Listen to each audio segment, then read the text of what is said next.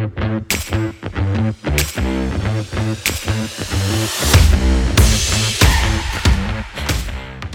alongside Ryan Sir, I'm Don Helbig, and welcome to the Pick Six, the podcast by the Attractions Group, where we bring you the latest stories from the attractions and amusement industry. Ryan, how you doing? I'm doing great. I love the pick six. Hey, before we get started, let me remind you guys that you can follow us on all your favorite podcast apps Apple, Google, Spotify. You know where to find us. Uh, if you're watching us on YouTube, good for you. That's awesome. Smash that subscribe button, hit like, leave us a comment. We'd love to hear from you. All right, to get things started, our first news item on the Pick Six Dollywood in Pigeon Forge, Tennessee concluded its 38th season and is now gearing up for the 2024 set to kick off a week earlier this year in March. Currently, efforts are in progress to convert the Adventures in Imagination area into the upcoming Dolly Parton experience. Now, that's slated to open in May. And uh, Ryan, I am very much looking forward to checking that out. Yeah, me too. I, as I've grown older, I've come to appreciate the whole Dolly Parton aspect of of Dollywood because she's a fantastic artist. She's an icon, and she does so much good and and i think that's what really matters so i'm really i'm really happy that her legacy no matter what happens to her will always live on within this park yeah and the more time i spend in pigeon forge the more things that you see she is involved with in the community oh yeah yeah and it, it's it's funny and I, i've always wondered what her involvement is with dollywood because i was always under the assumption that she owns 5% of it but licenses her name or something. But from what I've heard, from all accounts, that's not true. She owns most of Dollywood. So she really does have an equity position in that park and she is some sort of decision maker. She probably leaves it in the hands of, you know, the people that know what they're doing, but uh it, it's her vision when it comes down to it. So I I, just think that's the coolest yep, thing. she's in, she's involved. Absolutely. All right, moving right along uh, looks like that there's been some renderings revealed from the upcoming Lima Aquatic Center in Ohio, strategically positioned outside Spartan Stadium. This cutting edge facility boasts an outdoor pool, a versatile multi purpose pool, a pool house, and an adaptable enclosure for year round use. It's not a year-round use pool. It was a pool for everything else. Anticipated to commence short, uh, shortly, the project aims for a timely opening in 2025, which is sooner than you think in a lot of cases because it's weird that it's 2024 already, isn't it? Yeah, just right around the corner. And you know, you look at a place like Lima, um, it's good to have something like this, you know, where the locals you know have an aquatic center uh, a place to go things to do because you want to go to cedar point you want to go to kings island you know it's a little bit of a drive to go to those places. So it's great to have something you know in your backyard uh, that you can you know you can go to you know and just have a good time with family and friends. I agree you know and it's something you can do every day you know so it's you know cedar point kings island they're not thing you can't swing by there after work but here is certainly something. All right that's right. Well, moving on, Busch Gardens Tampa Bay is gearing up for an exciting Mardi Gras celebration. It'll start January 13th. Uh, visitors can indulge in flavorful Cajun inspired delights, witness a vibrant Mardi Gras parade adorned with festive characters and multicolored beads, and enjoy live music throughout the park. Uh, this lively celebration is going to continue until March 3rd. Uh, sounds like something that uh, you know you want to see and you want to do. Yeah, I mean, Busch Gardens Tampa does a great job with their festivals and events. Uh, Mardi Gras is very low hanging fruit, and for a good reason. Uh, so I, I think that that's definitely if you're going to be in the you know Central Florida area, that's definitely something to put on your bucket list, don't you think? You know, I agree, and like you said, they do great events. They get a little bit lost in the shuffle there when you've got, uh, you know, Disney World, you've got Universal, you've got SeaWorld you know, so in that Central Florida area, it kind of gets, you know, takes kind of a back seat to those, but, um, you know, very much, you know, worth checking out, uh, you know, for the events like this or just any other time that you're down there because it's a phenomenal park. Yeah, I agree. Uh, great coaster collection there.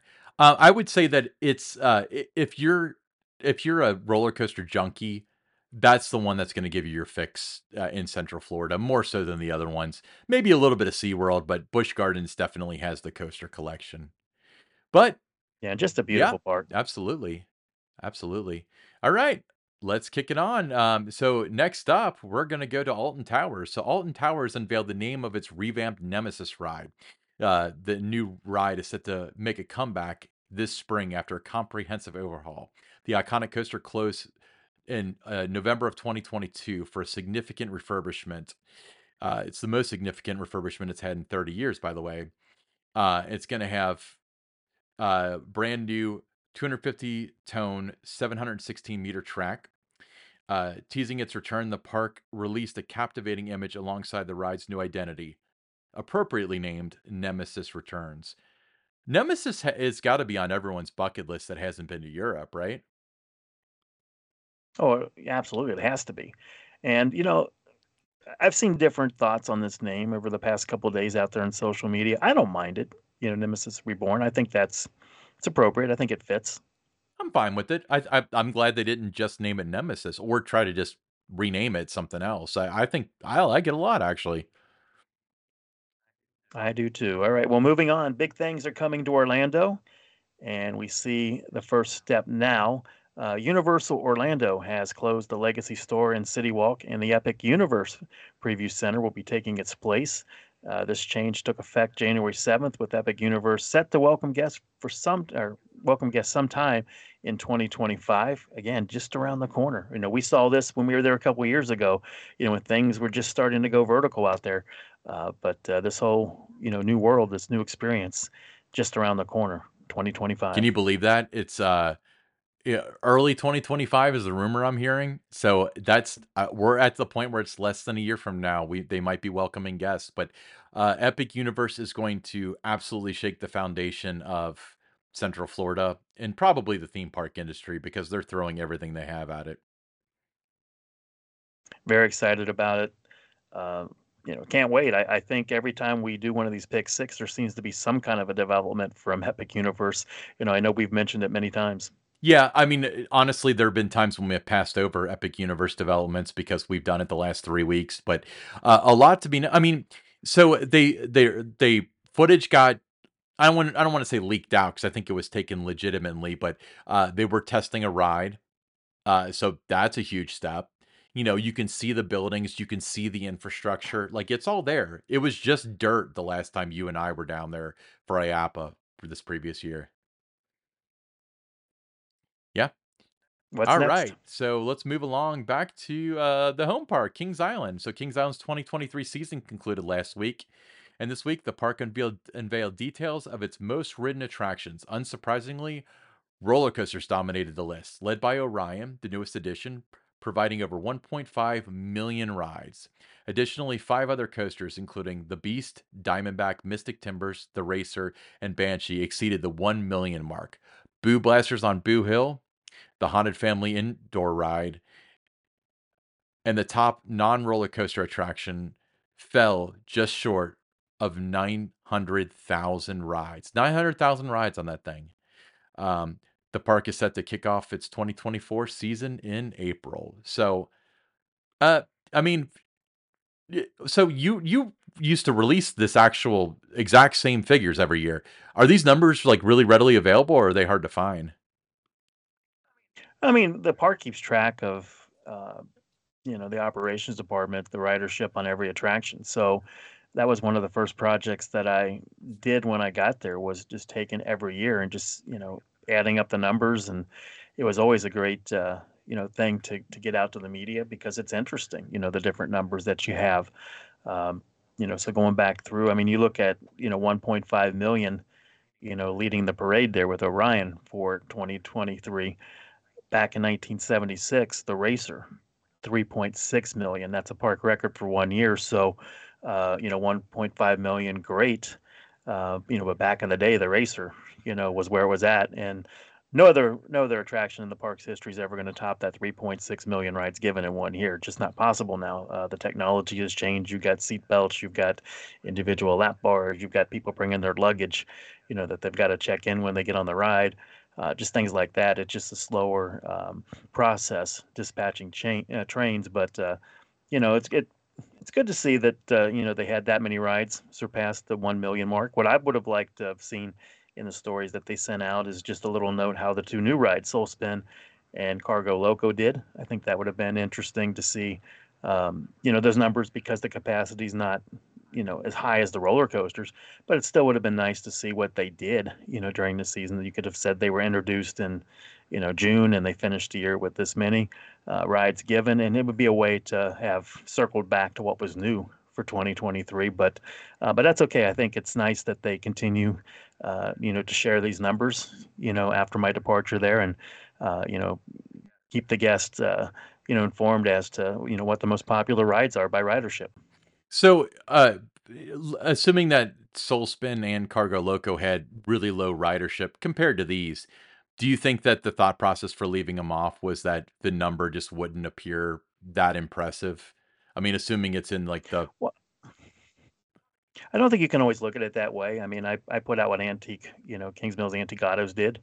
You know, that wasn't going to be, you know, wasn't even going to cross the half million mark, you know, for for a season. So I don't think that that's so much um, you know you can you can qualify it by just saying you know what the capacity is or you know it only had this many days of operation because it didn't open until mid-june but i just think it would have been a nice way to just kind of celebrate their debut seasons to give them a mention like that Yeah, that's true. Uh, well, honestly, it, it was kind of a perfect storm working against them for the opening of the rides because it didn't open with the park, which I feel like hurt. And then which I what I consider to be worse is that Cargo Loco opened before Sol Spin. So there never truly was a real opening to um, Adventure Port. So I feel like the rides open quietly, and then uh, maybe this would be a good opportunity to circle back around, be like, by the way, we got these two new rides, but um, yeah you just didn't hear about them much after you know you heard about them the you know when they first opened together uh, with that, there was a little bit of uh, you know news stories out there and some discussion on social media and that. But then the rest of the summer it was kind of a, you know forgotten. You know, it was moved on to other things. You know, Grand Carnival was starting. Then, you know, it's the end of the Soak City season. Now it's time for Halloween Haunt. You know, Tricks and Treats Fall Fest. Now it's time for Winterfest. And then it's never we're able to circle back to those rides. So I just would have liked to have seen that included. You know, obviously the numbers weren't going to be like you said impressive, uh, but just a way to just kind of you know pay tribute to you know, in their first seasons, these two new rides did this, and you could have said flat rides did this or something because in terms of flat rides, you know, how does it compare to the Monster, the Scrambler, Shake, Rattle, and Roll? You know, those other flat rides, you could have made that comparison with it. yeah, I mean, it are are there any rides that have like th- were there any numbers that ever stuck out to you of like I can't believe this ride did this many people or I thought it did a lot more than that. Is there anything that like sticks in your head that you remember from looking at the numbers that was like that?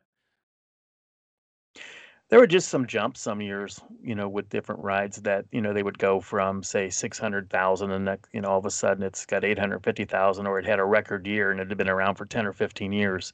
You know, so there were some things like that that would occasionally, you know, jump out that a, a ride kind of surged all of a sudden. And sometimes it would be identified, you could identify it because a new ride opened in that area. So there was more traffic in the park maybe there.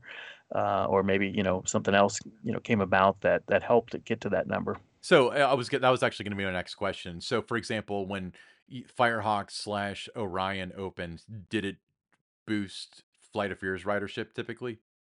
Like since it draws people to the area? Slightly, slightly, not not as much as as was anticipated by me. You know, it did not. But that ride too, it's again, it's you know, it's it's got you know not the highest capacity, so you're not going to be able to gain that much. You know, with that ride. Yeah. But I don't want to say too many negative things about that ride because I love that ride and I would not ever want it to go anywhere. All right. No, but I just like I said, just circling back to it, it just would have been a nice little nod, and you know, like you talked about that maybe you don't do it because it's not a million rides, it's not going to look as impressive, but when you put it up against all the other flat rides in the park, you know, and you qualify it that way, and you make a comparison, you know, among flat rides, it ranked, you know, fourth, fifth, whatever it might have been, then it becomes impressive. I agree. Cool. All right. So let's move on to the listener question of the day. So I guess I'm the one reading this one. So uh, This question is definitely directed at you. Um, so this is from Dylan Young. Uh, so he's doing Hershey Park for the first time. What's the ride to head to first to experience all the roller coasters in the park? So it looks like he needs a little bit of strategy. What would you head to first at, at Hershey Park? Well, first of all, Dylan, you're in for a real treat, you know, and not just because it's Hershey, but the park is uh, fantastic. Uh, so much to see, so much to do. Just number, you know, whether it's roller coasters, flat rides, uh, just a great collection of rides. You know, good food. You're going to have a great time. But the first ride to go to when you get there, go ride Wildcat. That's going to have uh, the longest line. It's one of the best roller coaster rides in the world. Um, I'm a big fan of it. Uh, so I would go to that ride first because you're going to want to ride it multiple times, but at least get it knocked out quickly. Um, Candymonium, got to ride Candymonium. That's one of the best B&M coasters out there. I really enjoyed that ride. Ranks high on my list. Um, the Comet, you know, old wooden roller coaster. They've got new trains this year. Um, that's a can't miss ride. One of my favorite wooden coasters. Now, I have that a lot higher on my list than, than most people do, but I think it's a fantastic ride. Uh, some fun rides, Jolly Rancher. Um, you've got uh, the Lightning Racer. So Dylan, when you enter the park, you're coming through the, the, the front gate, take a left and ride Wildcat's Revenge to start your day. And uh, then you're just going to have a great time riding all the other coasters and all the other flat rides in the park. Absolutely. Cool. Yeah. So you heard it here first. Wildcats Revenge. That's where you want to head first for your visit to Hershey Park. Hey, Dylan, shoot us a tweet at attractions underscore GRP once you go. Let us know how it is. We'd love to hear uh, your experience. I know I've never been to Hershey Park, uh, admittingly, but Don seems to like it. So very cool. Very sweet park, from what I understand. All right. So uh, this wraps up another pick six. Make sure that uh, you can follow us on your favorite podcast apps Apple, Google, Spotify. You know, uh, you can watch us on YouTube. Uh, just search for the Attractions Group podcast, hit that subscribe button, hit the little like button, leave a comment, and tell a friend. All right. Well done. Until next week, this is the Attractions Group podcast.